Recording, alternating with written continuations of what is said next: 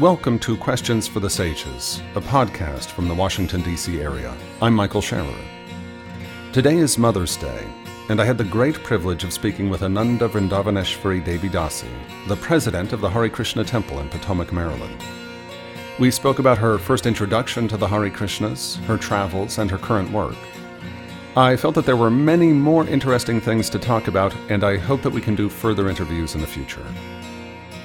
You can hear the Questions for the Sages podcast on questionsforthesages.com, the Questions for the Sages Facebook page, iTunes, and on YouTube. Thank you, Ananda, and thanks to the Hare Krishna community of Potomac, Maryland for making this podcast possible.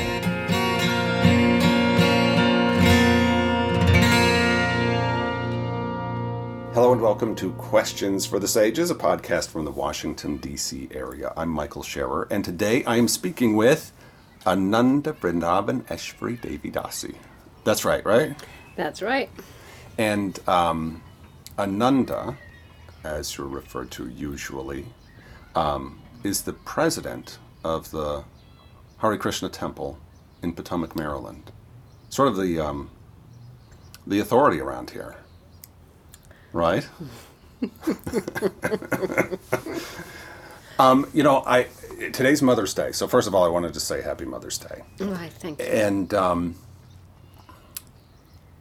uh, there, there's actually a surprising number of people at this temple who say that uh, the reason that they're here has a lot to do with you.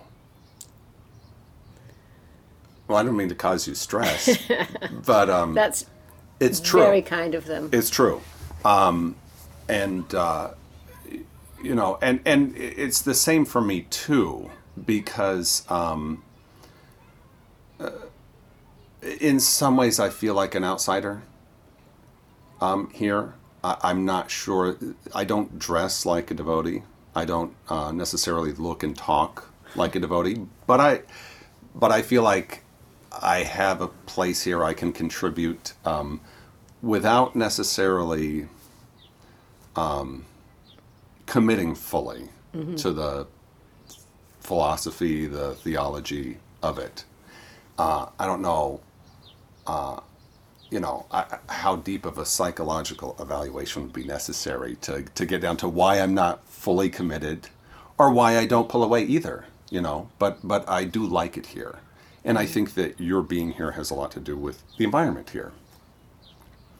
So you were uh, you were born in Ireland, weren't you? I was. I was. I was And born and raised in Ireland. Where in Ireland? In a little town called Newbridge, which was which is uh, south of Dublin. Uh-huh. So um, near Dublin. And it's kind of you're, you're a long way from from Ireland. I yes, mean, you, thank you- God. really. I mean, you've really uh, y your your life uh, must read in some ways like quite an adventure. You know. Um, right. I was born and raised in Ireland with in a large family. Have three brothers and three sisters, and my father was in the army. Um, and so, at a certain point when I was growing up, I really kind of knew there had to be more to life than Ireland or my small town. And you know, after I got to Dublin, which was like the big city, and then I realized, hey, it's not so big anymore. So. Um, I had a desire to get out of Ireland, as a lot of Irish people I think sometimes do, but as a lot of people, a lot of people from any place in the world, right, sometimes want to move on. So eventually, when I finished my teaching degree, it was an international degree as a Montessori teacher. So I was able to travel with that. So I went to New York to teach. New York City. Uh huh. Was when I was about 20, 20, 20 because I had my 21st. Uh, stayed a while in New York, then I went to teach on Long Island. And then eventually I moved to Phoenix. So that was all within two or three years. I moved to Phoenix, Arizona because I have a sister there who's still there. And I taught there for this? a year. Did she have the same kind of uh, itch to to move on? Like, how did she end up in? Yeah, Phoenix. well, my family, a lot of them um, at least traveled a bit before they settled down. Most of them are in Ireland right now, except myself and my sister. Uh, we live over here. But in the summertime, it was quite often that they would go and work in the States in the summertime. Um, when, you know, when they were in college. Right. It's kind of a lot of Irish people did that. So I came, and then it was um, in Phoenix. I was always a bit bored with life, really, and I think that was kind of the itch to travel. And so at a certain point, I was just thinking, you know, what's the point of it all? You know, you get up, you live the day, you go to bed, and you get up again, and you do it again, and you go to bed. And so I had, I didn't know, I didn't know quite what I was looking for, but I certainly, um, and the other thing that really bothered me, and I grew up in Ireland with the Troubles, right, the Northern Ireland uh, situation, and I just, you know, why? Why the suffering? Or, why some people suffered and not others? It seemed to me really unfair. And so I never got those answers, those questions would niggle at me, and I, I'd be really looking for some some reasonable answers. Now, you were raised Catholic, right? I was. There was, uh, I mean, that was one venue or, or avenue of uh, potential solutions to these kinds of questions. Did you just not find it there? Did it not resonate with you? Yeah, no, didn't resonate with me very much. I was, of course, um, went to school with the nuns, and I used to think I'm definitely not going to be a nun because they look so miserable, and they seem to me, you know, kind of not very happy. Now, looking back now, I could probably think, well, because I think through my practice of Krishna consciousness, I have a lot more appreciation for, for Catholicism and particularly the mystics within Catholicism. But at that time, you know, I, I found the, the nuns not so, um, Compelling. Well, not so colorful, perhaps is a good word for it. Yeah, not so nuanced. And so, um, and the church itself, I mean, we would go to mass, but as my mother liked to call us, we were all a bit lapsed Catholics. You know, after we, after I went to Dublin, moved out of my, moved out of home, I didn't choose to go there anymore, and so it was part of my family, and I think it gave me a lot of good things. It gave me a sense of God's a person. My mother was very um, devotional, and she would go to mass every day, and she would pray a lot. And you know, I was raised in that. We, we at night we were all we had one room where we would all congregate Every and night. And watch. Um, well, yeah, for the most part, we'd sit around the fire and watch a small little television in the corner. That was kind of like the living room, you know. And so you'd go there if you wanted to watch something, or else you'd go up and study in the kitchen or something like that. So, kind of a simple life. So, uh, but at, at a certain point, the television would be turned off, and then we'd all have to get on our knees and say the rosary, you know, uh, on the floor, leaning into the couch, and a lot of times, you know, we'd, we'd be snickering and giggling and trying to contain ourselves, you know, with sisters and this and that. But uh, But it is. it was a religious thing, you know. It's and a t- Italian japa, right? yeah, it was a rhythm, you know. And I look back again, we did it because we had to do it, and we went to mass, and we got, you know, confessions. You went to uh, you went to confession, and I appreciate that. It created a structure. It created some kind of Yeah. safety within it. But when I really started to ask questions, it didn't satisfy me. Right. It didn't satisfy me just because I thought, you know, yeah, um, it was a bit, again, coming back to it, kind of, though I didn't find a lot of depth in there for, for me at that point. And I liked some of the hymns, but for the most part, it, it was kind of boring. Yeah. Yeah. Yeah. So you you taught for a little while in New York City and then went to Phoenix, Yeah. both of which are sort of extremes of um, geography and personality, right? Yeah, and Phoenix especially. Oof, uh, just coming to a place that had nobody walking on the streets. There are certain things I remember. I. Was it a remember car that. culture Yeah, there?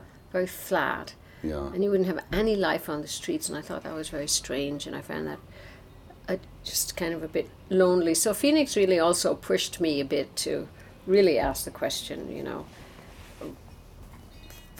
what's the point of life? Hmm. You know. And was this conscious? Like, were you were you were you you know consciously wondering this, or is this in retrospect that? No, I was consciously wondering at the time. I do a lot of reading. Uh-huh. Um, you know, I'd like to, you know, go to, you know, artsy films, alternative kind of poetry, reading, literature, movie. I loved all that kind of stuff that would that would push those questions. That would ask those questions, that would reflect on the nature of life and the nature of relationships and you know time and death and all those kind of things. Mm. I found all of those things. I would gravitate towards that. Mm-hmm. So you were teaching Montessori in in in Phoenix, Yeah, yeah. and how was that? I mean, were you lonely? No, I mean, in the sense I wasn't lonely that um, I was busy with kids most of the day, but I got bored. You know, even teaching, although teaching, once you're in the moment teaching, you can't really be bored because you've got No. kids pulling at you. But um, yeah, I didn't find, I, I think I found a social life there, but it, again, it, it was just, you know, I always thought if I left Ireland and went to America, I'd find something different. But you, you tend to find the same types of people everywhere you go. They may have a different language, but then they kind of fall into these categories, and I began to recognize that. And, you know, patterns were emerging, and I found myself more of an observer at times than a participant. You know, and I'd see, wow, how, this is unfolding, and that's unfolding, and that's happening, and that's not happening. So, uh, in one sense, you're the architect of your future. In the other sense, you, uh, I would be kind of, I would feel stuck, or I, f- I felt a little bit like, um, yeah, not not not sure about everything. Did did the sort of the Native American um, uh, aspects of Phoenix appeal to you at all? Did you look into that at all? I regret I didn't now because I Oh. really, I really, um, I really love parts of that culture, and, and I think I might have read "Buried My Bury Bury Bury my heart at wounded My knee. Wounded Knee," which is a really powerful book for me. Yeah. But I didn't actually go in, in depth. I found a lot of that also, um, you know, kind of touristy, Yeah, a little bit. Yeah. Um, and I didn't dig deeper and meet real people. Um, and I, I, I, I, I would like to do that now just because, especially the spirituality, the Native American spirituality, shares a lot of, of oh, the mood that we have in terms of sacredness of the earth and, you know, slowing down, a slower and more connected lifestyle. So what happened in Phoenix? Um, in Phoenix, I actually um, met a devotee of Krishna Was this the at first a party. first one you had ever met? Yes, in person. Oh no, actually, when I was in New York, when I landed in New York, I actually met the devotees in, in Central Park at a, a, the Krishna Rath Yatra festival. And were you involved at all, or just no, a, a yeah, bystander? I was just a bystander, and I saw them coming in, and I thought, oh, how nice. And I actually followed them, and there was a huge crowd of people, and there was a big stage, and I watched for a while, and I met this one nice devotee, and we chatted. She was also a teacher. So that was a first encounter, and then um, I, uh, when I was in Phoenix, I was at a party at Christmas time, and I met a person there, and um, he was connected. He wasn't fully practicing, but he was connected, and we talked a lot. And then he gave me a book, uh, "Planting the Seed," which was a biography of the founder of the Krishna movement, Srila Prabhupada, and I really loved that book. That book had a huge impact on me because I, I felt like I recognized this person, or I just felt I could trust this person. And I remember when I would read other books, Hermann Hesse, this and that, and I'd always think, yeah, you know, maybe they're right, or maybe their angle on life is right. But somehow with Prabhupada, uh, the I I just had this aha moment. Really? With the book? Yeah, just with that book, that biography, and and I thought I have to meet this man. I, I really like who he is on the pages of this book. And at that point, was that a possibility to meet him? I found out later it wasn't because he'd passed. This was like in '82, and he'd passed away in '78. So then I, I then, um, so I went uh, looking for him. There was a center, a small center in Tucson at that time, or maybe in, in Tempe in Phoenix actually, and uh, that was connected to San Diego. So I went there and um, found out that Prabhupada had passed away. But then I picked up a Bhagavad Gita there, and I read that, and I also really loved that book.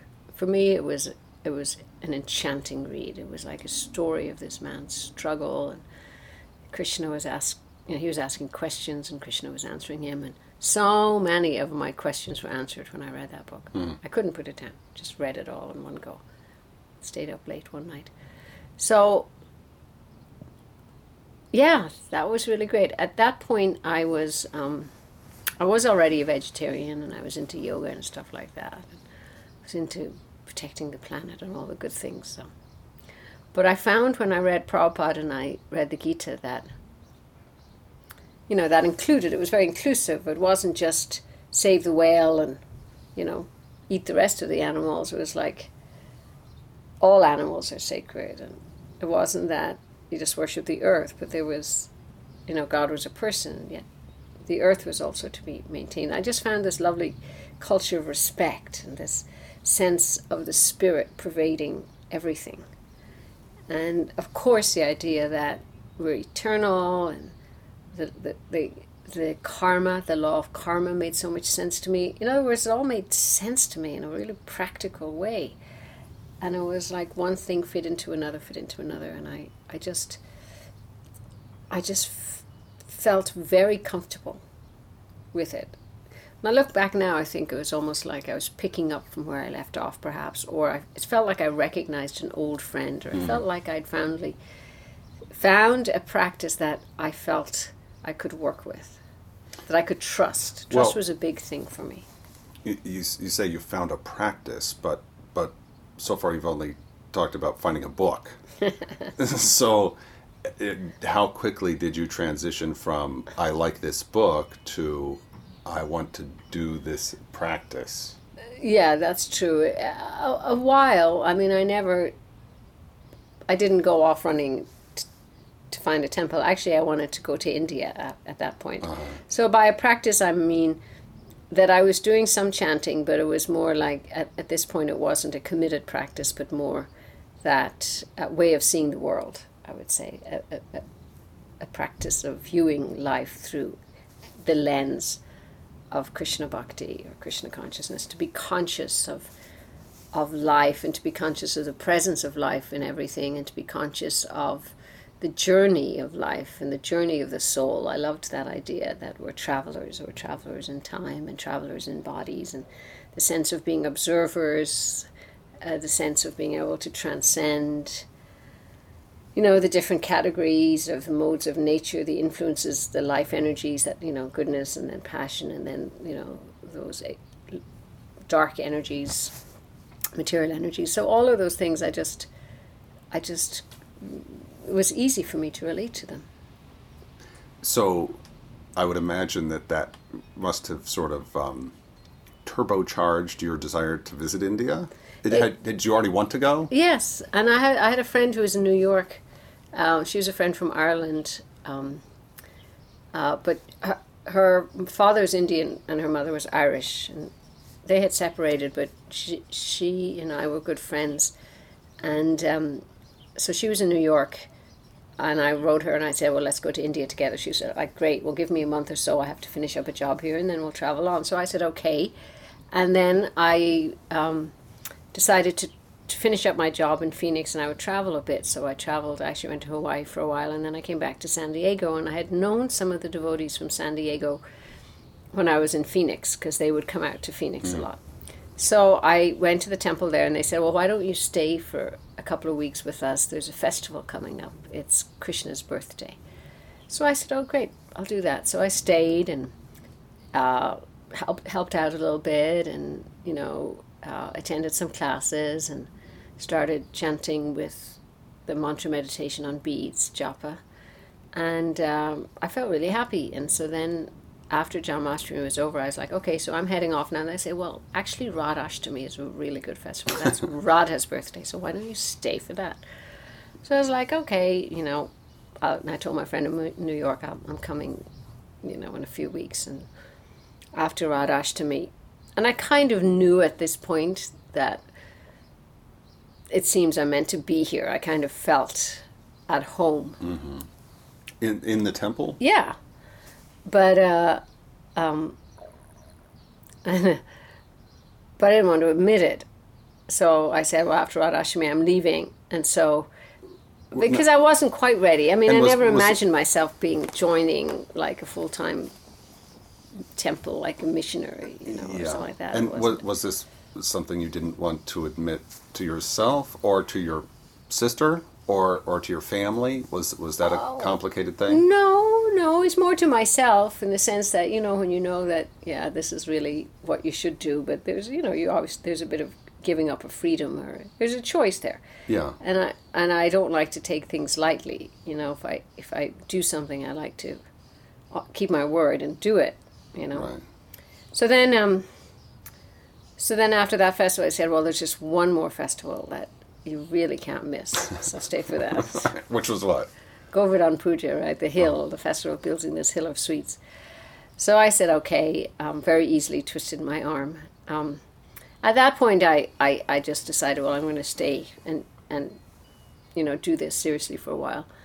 And I told my family who, you know, didn't, couldn't really quite figure out what I was doing. And I, Yeah. you know, this was in the 80s, so there was this a bit of a sense that I joined a cult and stuff. Did you ever feel like you had joined a cult? No. No.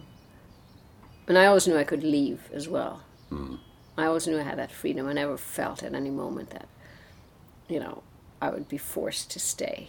Right. And I, I, the Temple of San Diego, there was a very good temple president there who really never, you know, was just a normal, nice guy, right? So I never felt I was part of a cult. I mean, there was differences of opinion or people did their spiritual practice. But they were just more like odd people as opposed to, you know, a cult like mentality. In fact, the more there were so many individuals, you couldn't be a cult in the sense of like we're all robots and we had no, you know, had to just do everything we were told. Yeah. It was a much more, un- and I, I think because of my Catholic upbringing and the whole notion of, of monastic life and living simply, and just dedicating your life to service, you know, all those things were, were easy and understandable, and, um, and I, I just uh, I got into it. I just jumped right in then and really um, did the practice, the practice of surrender and the practice of rising early in the morning and chanting Krishna's name. Did you go on Harinam? I went a little bit on Harinam um, out on the streets, and also um, I did a, a little bit of um, selling books, but mostly because I was a teacher, I got involved with the school over there, and that became a main service for me for a while. Teaching. Yeah, teaching and then services around the temple and you know festivals and stuff. So yeah, that was a really happy time of my life. I was single and just involved with a really good group of people who were energetic and um, enthusiastic about their own spiritual life and efforts to teach others. And what were the, you know, as good as that was, I would imagine that there were difficulties and struggles of some kind. Um, surprisingly few, really. Um, I just, I, I, again, I've, I've heard or seen in other temples where there may have been different kinds of managers, but at the time when I was at the San Diego temple, there was just a lot of really, really smart, good people, and there was just really good experiences of, of, of, you know, serving together and uh, learning, really great classes and um, opportunities to do interesting things. So I- I didn't have, and I think also at that time, and maybe my nature, I, I, I don't get overly involved with people, or I'm not, don't get into politics, or I'm not big on gossip.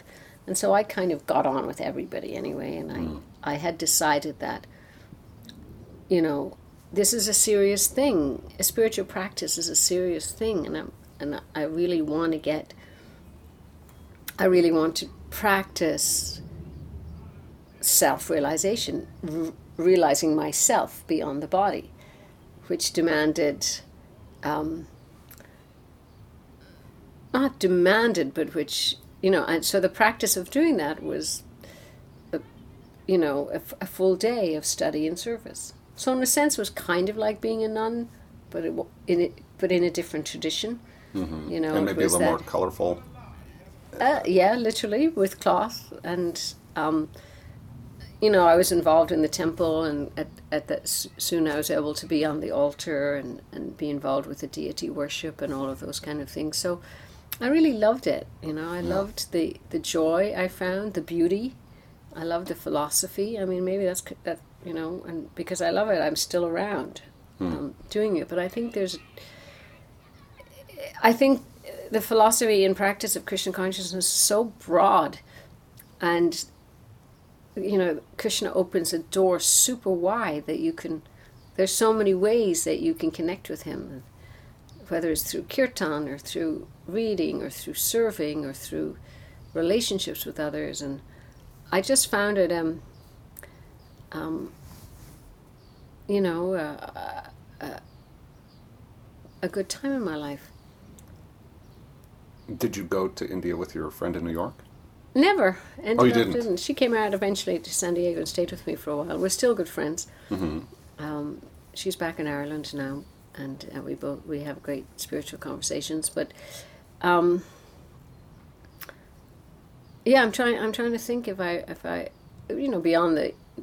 I didn't really have a lot of struggles. I Hmm. didn't really have a lot of struggles in those early days. I found a lot of shelter in the philosophy. You know, I found, I found um, there's a there's a Sanskrit word that says Kevalananda Kanda that this is the path of Ananda happiness. Mm-hmm. Kevalananda Kanda, and I just would find um, lots of pockets of joy, deep pockets, in my life, surrounded by a temple life.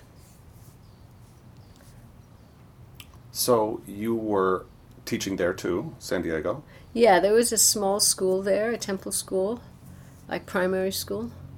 So I ended up uh, being quite involved in that for a while. And where did you go from there? Then I got invited to go to India. By who? Well, by uh, at that point, after I lived in San Diego for about seven years, and then um, I met my husband. He was from Detroit, but he was in San Diego for a while, and uh, it was suggested that we might make a good couple. And so we met and um, got to know each other over a year, and then um, he was invited to go to Vrindavan. That's uh, Krishna's place in India, northern India, near Delhi to teach in the they have a an adult education like uh, Gita school or Bhakti Shastri, VIHE Vrindavan Institute for Higher Education. So he was invited to teach there, and I went along um, because there's a big international school there. at You went along I as went his with wife him. or as his fiance? Yeah, fiance. We got married in India. Mm-hmm. Yeah, Do you remember when your first trip to India? I do. What happened? It was 1989. Boy, that time it was really a big deal to, you know, go to India. There was very little in India. Yeah. Nowadays, you can. It's like the, it's become such one world. But then we landed in Vrindavan. There wasn't. I think there was about you'd see one car a day. I mean, it was all bicycles or But were there a lot of people, like pilgrimage, uh, pilgrims and things? Yeah, more now than there was then, but it was more of a sleepy village then, and they would swell at different times of years, for, for year for for pilgrims. But at that time, no plastic bags. You know, anything you went to the market, they would, you know, they made little little bags out of paper bags for you to give your groceries, and it was so beautiful, but austere like anything. Mm. You know, electricity would go off all the time, and in the winter there was no hot water, and you know. Was it was it what you expected? Did it surprise you? Um, didn't surprise me because I didn't really have any expectations, um, and I was more like starry-eyed because it was considered such a sacred place. And you had That- read all about it, I, I suppose. Yeah, and I had actually been there once before, about three years before, just on a on a short visit.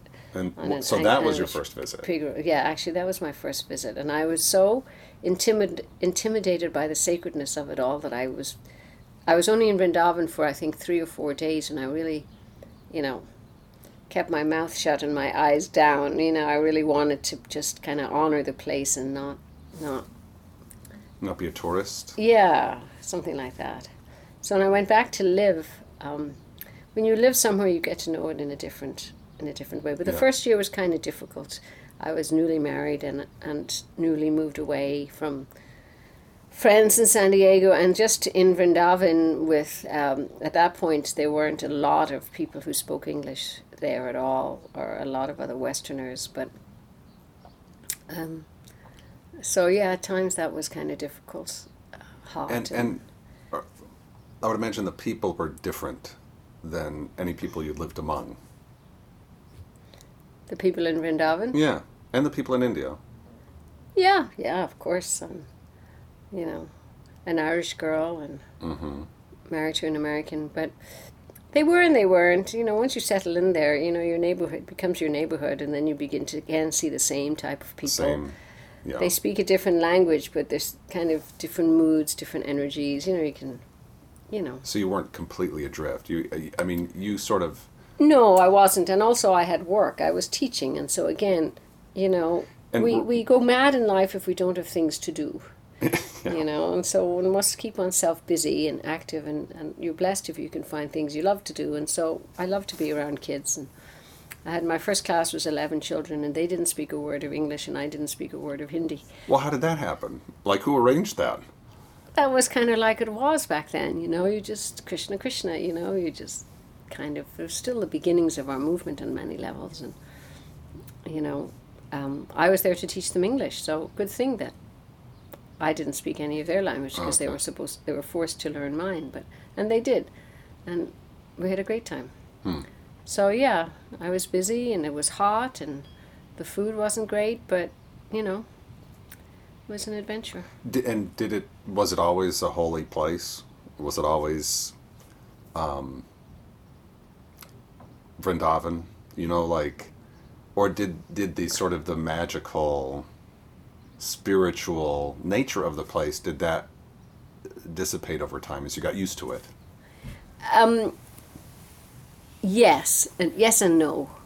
Um, uh, there's Vrindavan. Uh, uh, Krishna is so rich in Vrindavan that it's it's hard. It was hard for it to become an ordinary place for me. I think I might have taken it for granted from time to time, just because you do, you know, familiarity breeds casual casualness, or not not necessarily contempt, but it breeds kind of like but there was a sweetness. There's always a sweetness in Vrindavan, and sometimes I'll feel it here at dawn or twilight or at dusk. You know, there's a certain sweetness in the air. So in Vrindavan, that sweetness is quite thick. You can actually feel it. Um, another thing would happen to me was because it's such a place of pilgrimage, so there'd be people coming in saying, "Wow, I'm in Vrindavan," and I'd be, I'd say, "Oh, great, thank you for reminding me that, you know, Right. it's such a sacred place." So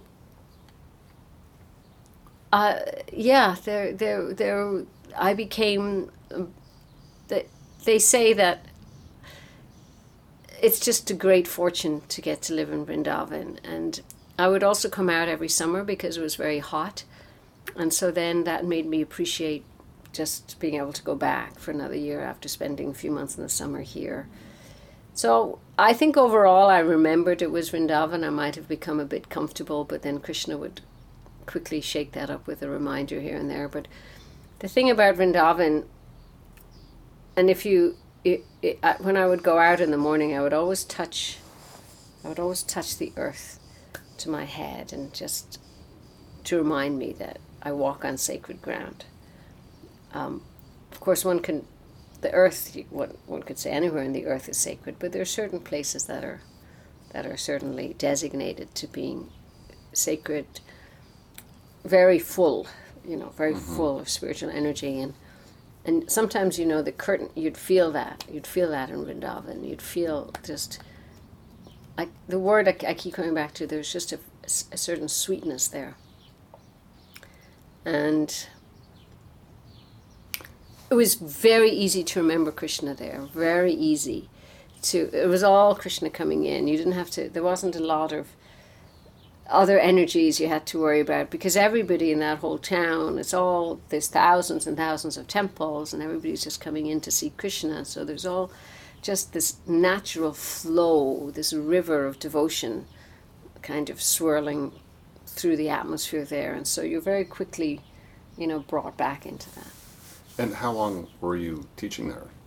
i lived in vrindavan for 21 years and taught most of the time i took five years off uh, when my son gopinath was born but most of the rest of the time i was involved in, in the school In those five years, did you come back to the states, or did you still live? I stayed. Yeah, we lived there the whole time. We would come to the states during the summer, sometimes to Ireland, sometimes to America, because the two seasons, May and June, June, mm, May and June, were extremely hot in Vrindavan. So the school was closed, and I only stayed there one summer. The summer I was pregnant, I stayed during those summer months, but they're very, very hot and very dry.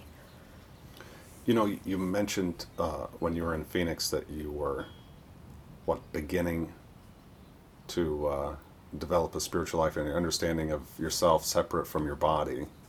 Um,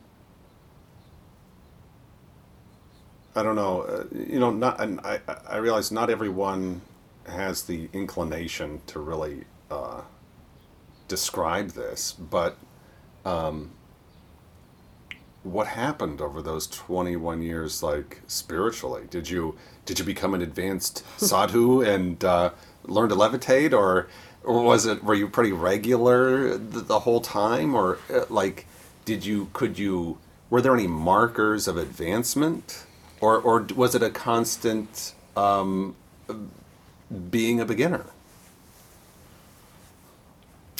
Didn't learn to levitate. oh, okay That's Still working on that? Yeah. um, you know, in that it, it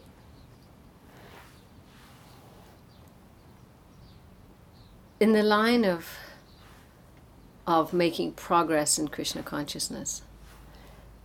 Um, sometimes you feel like you're, you know, you're going somewhere, and other times you feel like you're just a beginner. At least I'll speak for myself. yeah And because ultimately it's about a, a relationship and, and, and developing feelings of affection for Krishna and feelings of love for Krishna and, um, you know, sensing Krishna's presence in your life or trusting Krishna. Um, so I think I have a long way to go. I know I have a long way to go in terms of um, on one level experiencing high levels of spiritual ecstasy, like love, pure, pure, pure love for Krishna.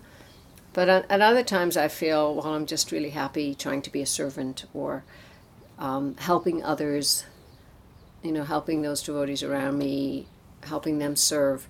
So there is a, a path, a trajectory, you know, a little bit of faith and then love grows and, and then that you get a little less a little more detached from the world and a little more attached to Krishna.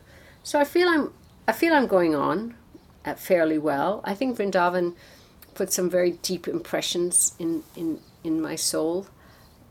that you may or may not be aware of sort of Yes, but that that um that I come back to, you know, that just describes that spiritual life is like a razor's edge, and that the material energy is really strong. So it's not like, you know, at any moment you could, you know, even when you've been practicing for many many years, you can still, you know, fall off well, yeah, or just kind of, um, yeah, face a challenge or a struggle perhaps with, with the false ego or subtle desires. Things are exposed.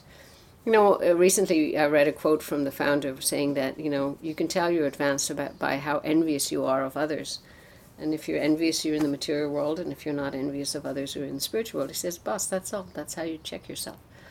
So on, uh, you know, there's nothing in, in, in a sense, you can see very clearly where you, you are. You know, how do you feel towards others? How do you feel towards God? How do you feel towards spiritual things? or how attracted are you to you know the gross things of this world or how how attracted are you to kirtan and chanting krishna's name or being around people who who want to um, who want to break the cycle of birth and death so for me there's there's different markers of you know how well you're doing on your spiritual practice and, and some of them is just the ability to get up and complete your prescribed number of rounds, which is which those which those of us who practice seriously or make a commitment to practice and take a spiritual teacher, which is a lifelong commitment to chant for you know to meditate for about an hour and a half every day or two hours to chant Krishna's name. You know and how and how you honor that or and that is it kind of functions as a marker. Yeah, it's it's kind of like when you when, and how good you are as a person. And in other words uh, like when I read the story of Srila Prabhupada and I thought God he's just such he's so personable. He's just such a real person and like really cares for people you know? So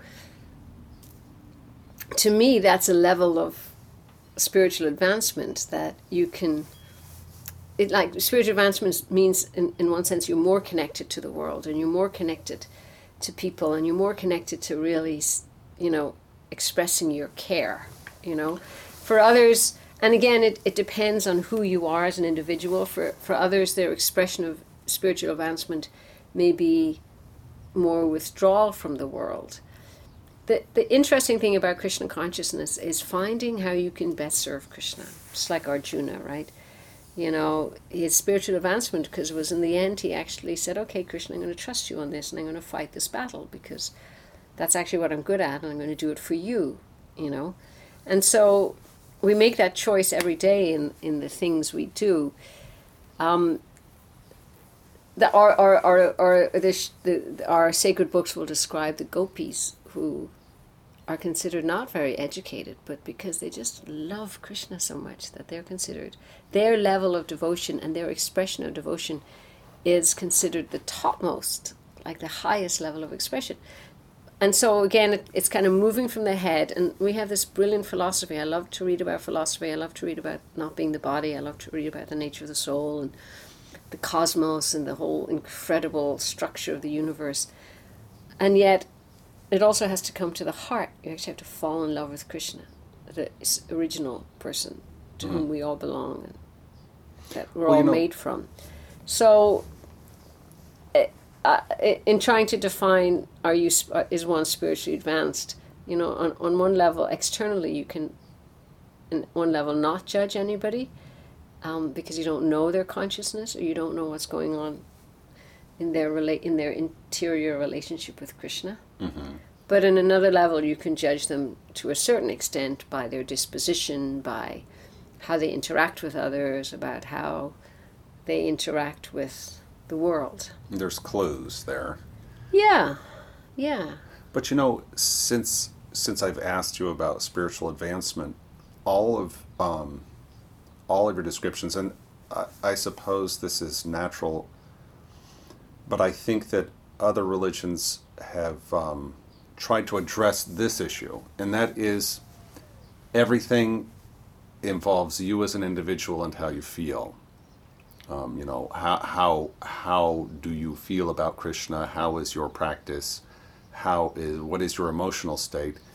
But as a temple president, you have to look at uh, this on a, on a community basis. So you have to sort of expand out from a personal uh, individual's um, spiritual advancement to how are we operating as a group. Mm-hmm.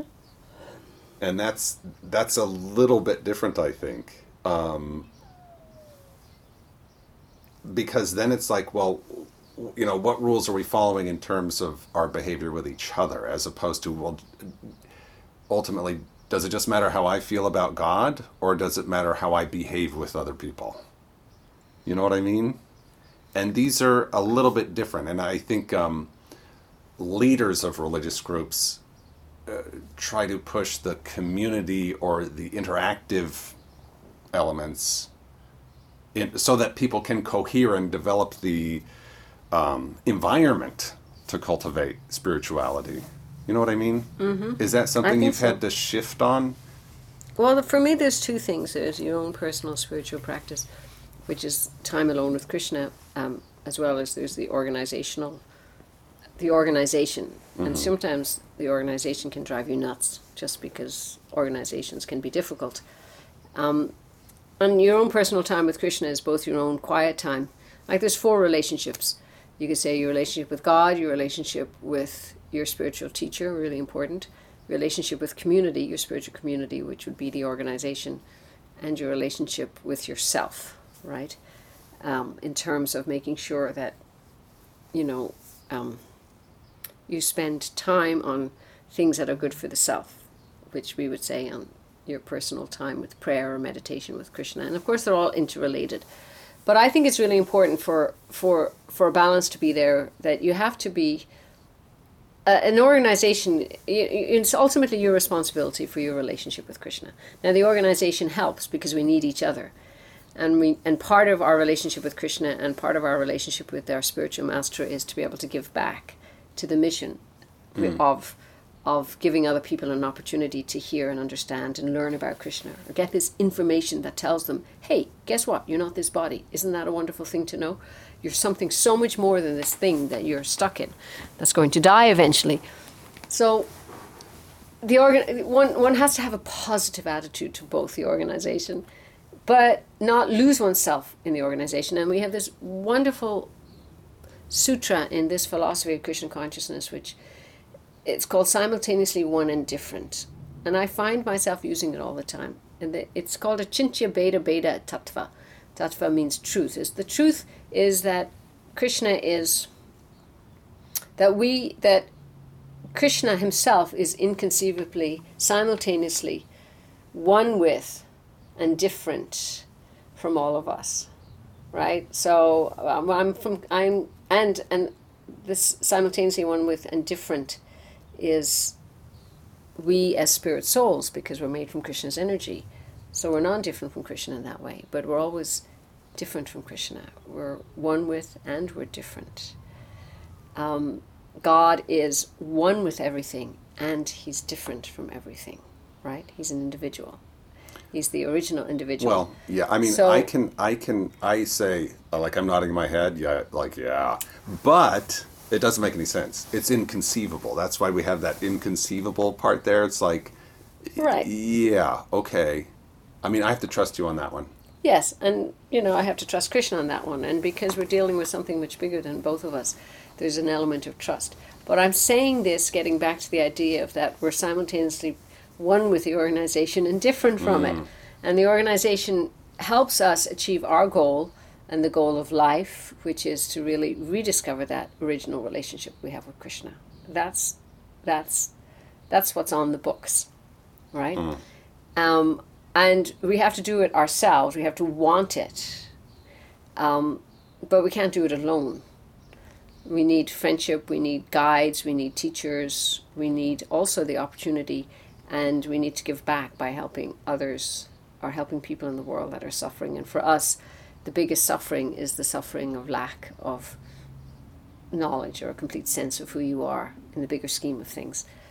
So we were asking about how do you balance out basically, you know, the organization and worrying about a lot of other people uh, and, and about yourself. And again, it, it you interact. You try to create environments and try to create an environment at the temple where people will feel comfortable to come and and sit and, and, and marinate in a spiritual atmosphere that will help them become conscious of who they are beyond the body and who they are in relationship with Krishna. Because it's just like we have the eyes to see, but we don't have anything to see. We can't see anything until we until the sun comes up. Our eyes are dependent hmm. on light to see something. And so we are an individual spiritual soul, but we actually can't realize ourselves until we're in touch with Krishna. That's just like that light switch that helps us see ourselves. And so the temple has to create comfortable environments that anybody from any walk of life or any upbringing or any religion or any practice can come here and get a sense of whatever designation I have in this world, Irish, Catholic, married to New York, New Yorker who's Jewish, whatever, all those are. Now I'm a devotee of Krishna. Those are all, um, you know, external designations because ultimately I'm spiritual by nature. I have this all these bo- these body and the my names connected to this body are, are temporary things, and so a temple has to be kind of neutral ground, or we would say transcendental ground, where somebody can walk in and and actually experience the freedom of knowing that there's this this beautiful, as Garuda would say, playful, charming, you know, person who lives in our heart, this, this original Supreme Lord that we're really encouraged or in, empowered to or facilitated to deepen our relationship with. Now, I don't want to uh, end our story um, because you're, you're in Vrindavan for 21 years. yeah, what happened? Huh? How'd you end up here? I know. Did you come here from Vrindavan?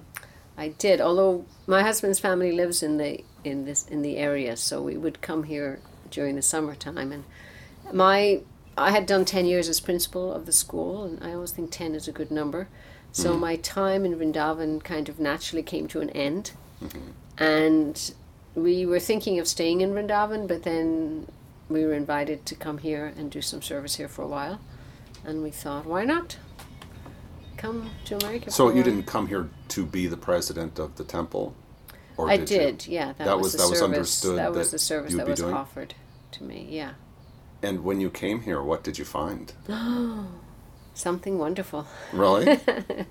I found so many green trees. It was really mm. funny because the part of India I lived in was kind of deserty like, and uh-huh. so I think for the first year here, we the property out here at Potomac is just so blessed with we live on 12 acres and there's just lots of trees. There's a little forested area in the back and there's a floodplain, so it's it's very green and and I think the first year I just kind of drank in in these big beautiful trees which you didn't have in the part of India I lived in.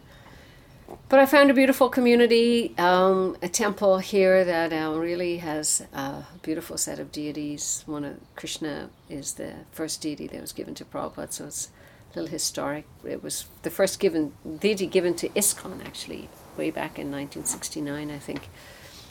Um, and I just found it very a refreshing change from working and worrying about children to working with adults. Working, worrying about adults, and not worrying about adults. oh, adults. not worrying about adults. it's like I don't need to worry about you. You're all grown up. So that was a nice change, and so I really um, felt, and you know how you know in life that this is where I'm supposed to be right now. So I felt that when well, I was I in Vrindavan. always felt that. I, you know, it's not been that often, but yeah, yeah I suppose occasionally. Yeah. But you really feel like you've found you, you're in the right place. Yeah, right now. Right now, I and how like long I'm have you right been place. temple president here? Uh, now and then, I, I, I, when when the work of the temple president gets too much, I, I think seriously, am I in the right place? But overall, I feel I've been in the right place. Uh huh. And how long has it been? Uh, six six years now. So what? We got four more years. Ten's my lucky number. Uh-huh. Yeah, yeah. I think that's healthy. I mean, let's see, but I think it's nice to um, to um,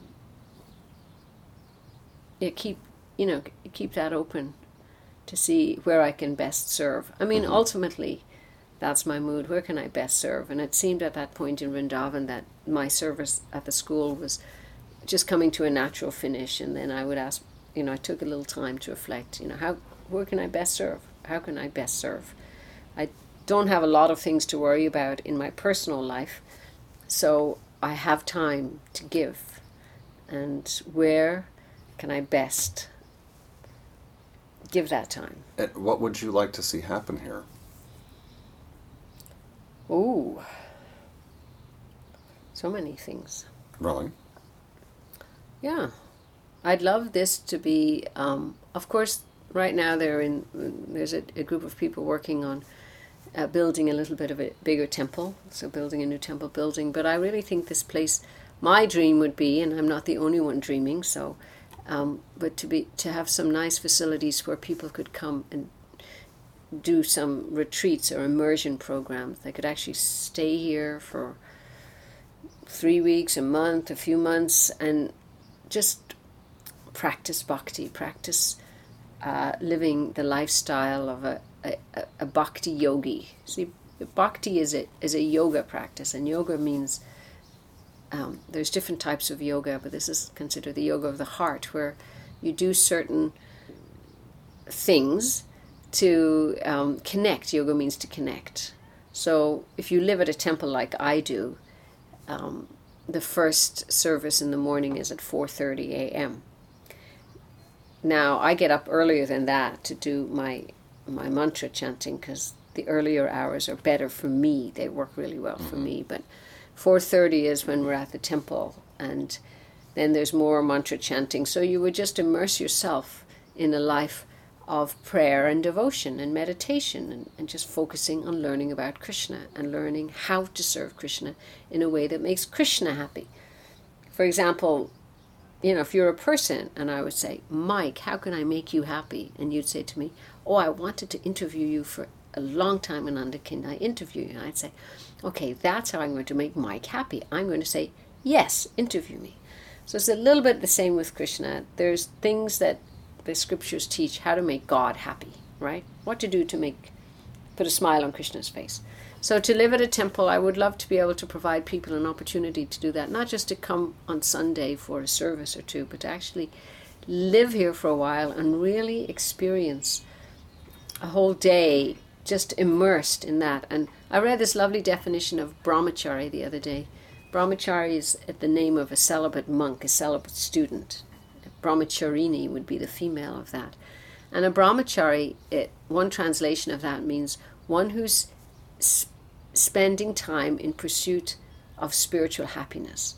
Is going to just spend some time um, doing spiritual things to nurture, to nourish the heart, to, to, to experience spiritual happiness or to experience happiness in life. And I thought that was brahmacharya also means celibacy, it means living simply, it means lie, lying on the floor, perhaps um, rising early, cold showers. You know, there's all kinds of things that a yogi will do, and a brahmachari will do, and be in the mood of just being a servant of the servant of the servant. Like, really, you're not the most important person. You know, learning how to be, experience the, the absolute joy of humility or feeling, I am insignificant, and that's okay. That's a wonderful thing. And just and and of course reflection because when you when you chant Krishna's name, this mantra, this Hare Krishna mantra, is actually. I was just thinking about this this morning. It's such a powerful mantra, but um, it really um, opens things up inside. And if you're ready for that, or ready for that journey, ready for that relationship with Krishna, some you know amazing things happen.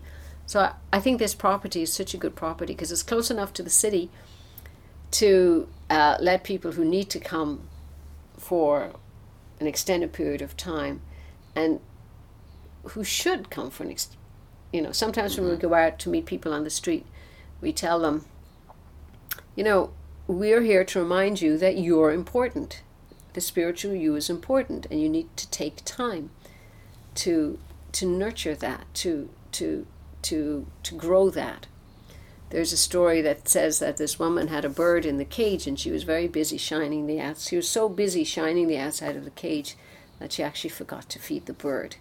And so lifestyles today tend to keep us really busy in that we really don't give time for for prayer, reflection, study of philosophy, asking those those important questions of life facing the hard questions of pain and death and suffering. And I think, I think to create, it's like spiritual. You know, temples are like temples are so important. Temples or churches or places in society, they're just like parks and cities. They're very important mm. to give people some fresh air. You know, some fresh perspectives. Okay, so you'd like to set up a sort of retreat center or, or and a retreat program. Yeah, I'd love to do that. What else? Um, I would like to just see some really um, good things for kids.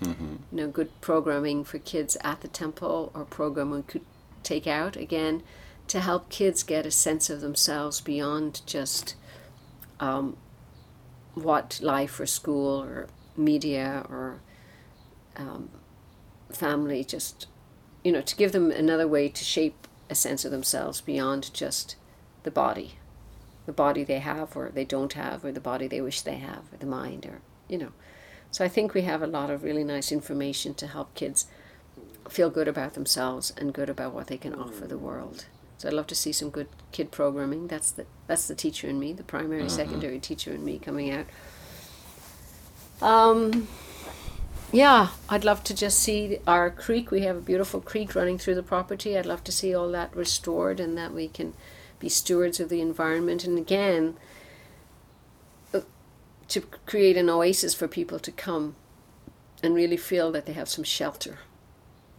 Like I can go to the Krishna temple and sit there beside the creek and and you know have a good conversation with God or have a good conversation with another person. Mm-hmm.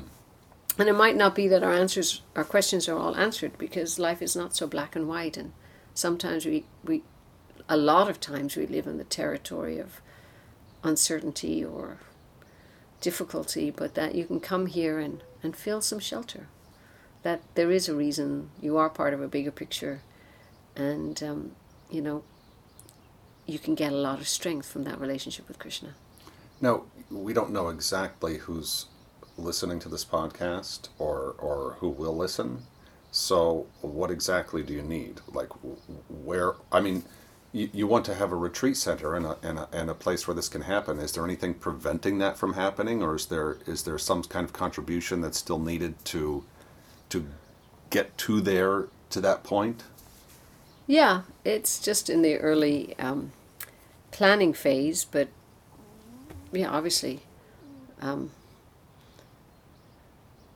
Like, what do you what are you looking for? What what what, what do you need to get there?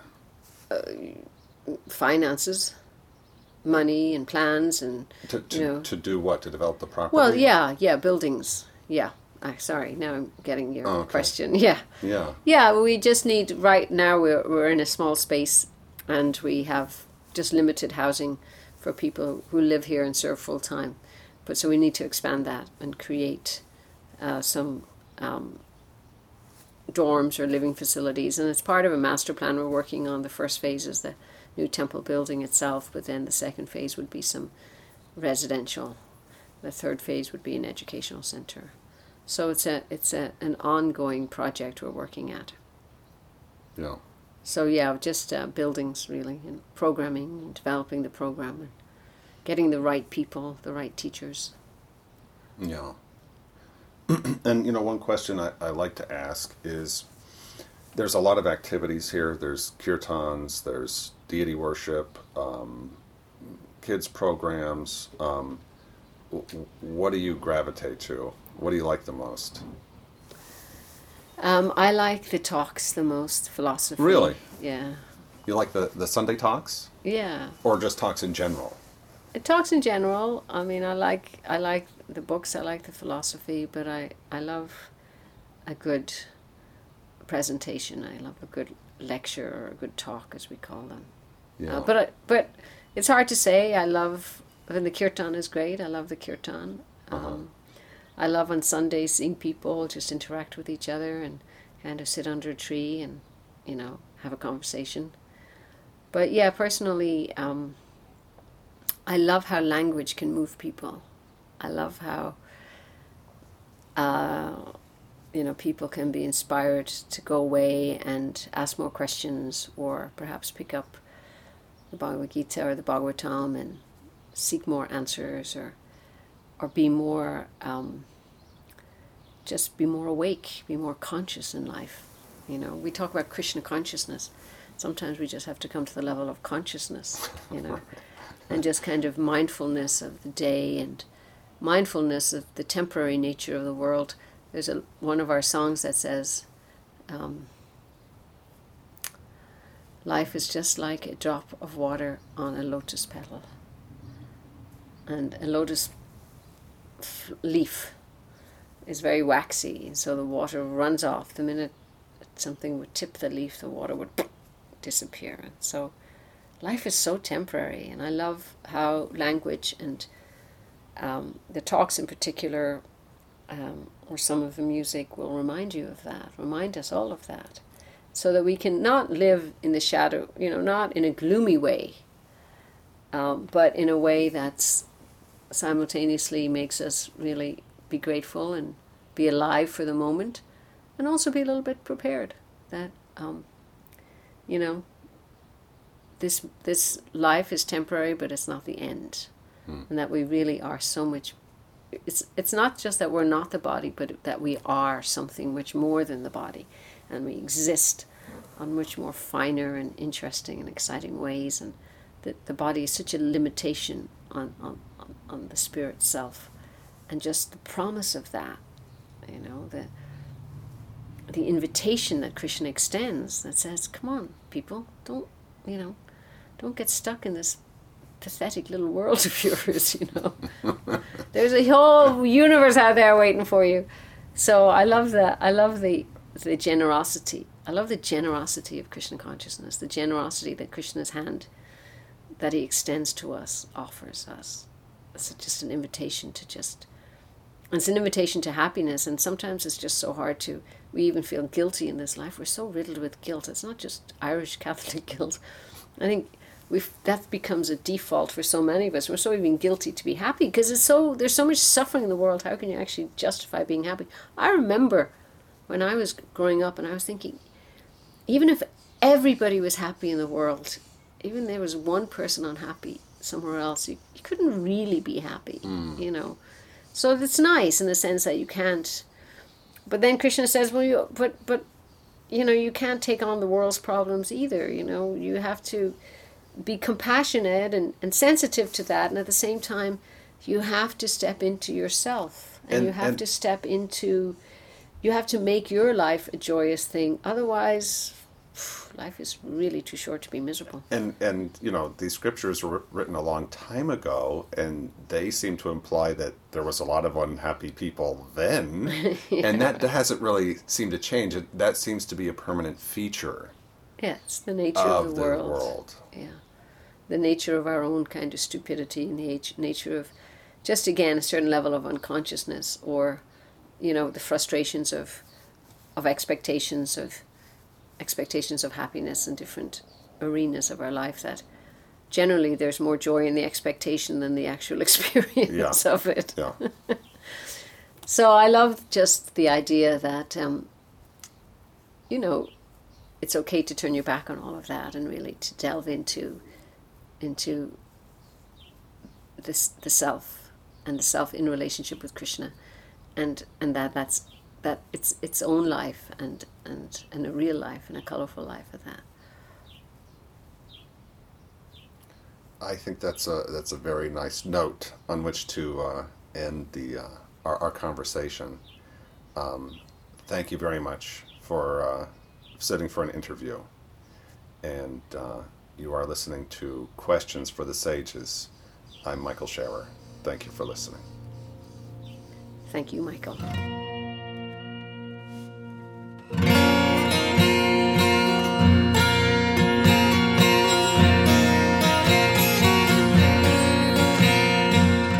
Thanks again to Ananda Vrindavaneshwari Devi Dasi for being on the podcast. Your work as temple president is deeply appreciated by many people, including me. Thanks to Rico Hayes for the theme music, and to Miriam Lansky for discussions about how to approach the subject matter of the podcast. Also, again, thanks to the Hare Krishna community of Potomac, Maryland, for making this all possible. I'm Michael Scherer, and you've been listening to Questions for the Sages.